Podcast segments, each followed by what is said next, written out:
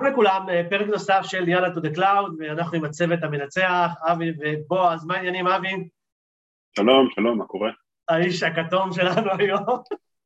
זה לא תופעת לוואי של קורונה, זה פשוט החדר מסביבי כולו כתום, אז אני הכל נראה בסדר. ככה.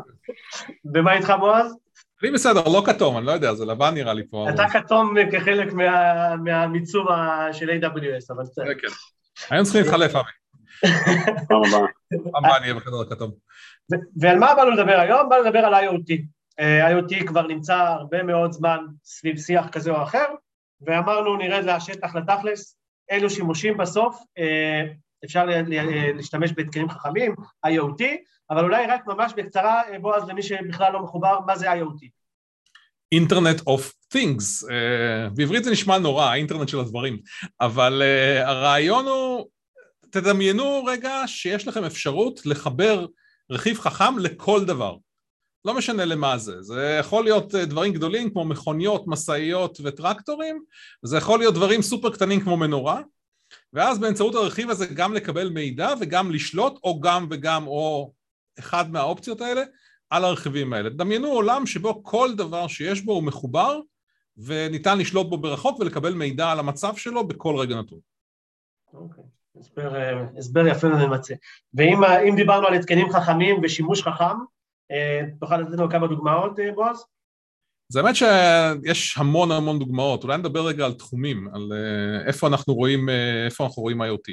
אז תעשייה למשל, עולמות של תעשייה, תעשייה חכמה, IoT נכנס לשם מאוד מאוד חזק, אה, האמת שזה כבר הרבה מאוד שנים, זו אחת התעשיות הראשונות שאימצו IoT בסקייל גבוה, רובוטים חכמים, מפעלי ייצור, פסי ייצור חכמים, זה משהו שאנחנו רואים המון.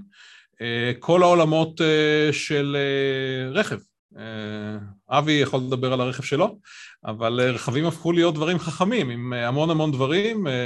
פעם אחרונה שנכנסנו לאוטו של אבי והיה נורא נורא קר בחוץ, מרחוק הוא הפעיל את החימום, נכנסנו לאוטו רותח והיה לי חם רצח, אבל אה, זה משהו שאפשר לעשות אה, באמצעות IoT.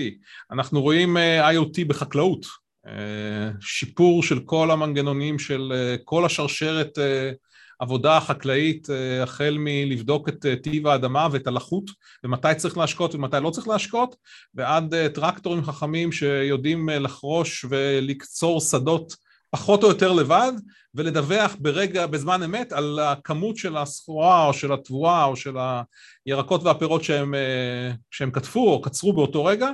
אנחנו רואים את זה בערים חכמות, אה, רשויות מקומיות אה, עושות את זה הרבה מאוד. אולי ניתן אחרי זה כמה דוגמאות לחיבורים של ערים חכמות. איזה עוד רעיונות? אבי, רעיונות הכי חשוב, נוספים? בתוך הבית.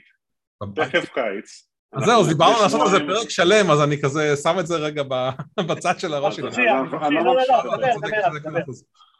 אה, מי שלא יודע, לפני שבועיים היה קור כלבים בישראל, עכשיו אנחנו כבר בקיץ, אה, נהיה ממש חם, אז אה, אם יש לי, לי יש בבית switcher, אז יכלתי לשלוט בדוד ולדאוג שיהיה לי מים חמים, יכלתי להגדיר schedule, הדוד שלי בעצם מחובר לווי-פיי, ועכשיו, אתה יודע, התחיל הקיץ, אז קניתי אתמול את הגרסה של סוויצ'ר, זה גם לא פרסומת, יש מלא אלטרנטיבות, אה, את הגרסה של סוויצ'ר למזגן, אז עכשיו אני יכול לעשות אותו דבר למזגן בבית. אה, כנ"ל גם למנורות, אלכסה, turn on all the lights, turn off the lights, ובום, כל הבית חושך או כל הבית אור. אה, בחו"ל יש לנו עוד כל מיני שימושים שם, שמדברים על זה בעתיד, שהמקרר יהיה מחובר לוולמארט, וברגע שנגמר לי החלב והוצאתי את החלב מהמקרר, כבר יש לי משלוח בדרך של חלב, אה, או של אמזון פרש, אנחנו בענייני אמזון פה.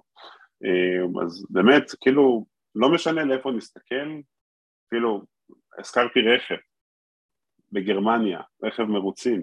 אם אני אתקרב למסלול מרוצים, הם ידעו שהייתי שם, הם גם יראו מה עשיתי שם, הם גם ידעו לקנוס אותי על זה. אה, אז אי אפשר לעשות את הטריקים ש... שהיינו עושים פעם, סתם, אני צוחק. אי אפשר כאילו, אה, אי, אי אפשר ללכת לשום מקום, כל מקום שאתה מסתכל עליו, יש לך IoT. בעתיד הלא רחוק, השעון מים בבית שלנו, השעון חשמל, גם הם יהיו סוג של IoT, ידווחו אוטומטית אה, לתאגיד ולחברת חשמל על מה הסטטוס של הצריכה שלנו. לא דיברנו על אבטחת מידע, לא, לא רק רגע של ההתקנים עצמם, שאולי גם ניגע בזה, אבל מצלמות, אה, ערים מפוצצות במצלמות כדי לבוא ו- ו- ולשמור על, ה- על האזרחים בצורה כזו או אחרת. אבל כן אולי אני רוצה לגעת בעניין הזה של אבטחת מידע, מה, מה קורה עם זה? איפה, איפה המחסומים הגדולים אה, שלנו?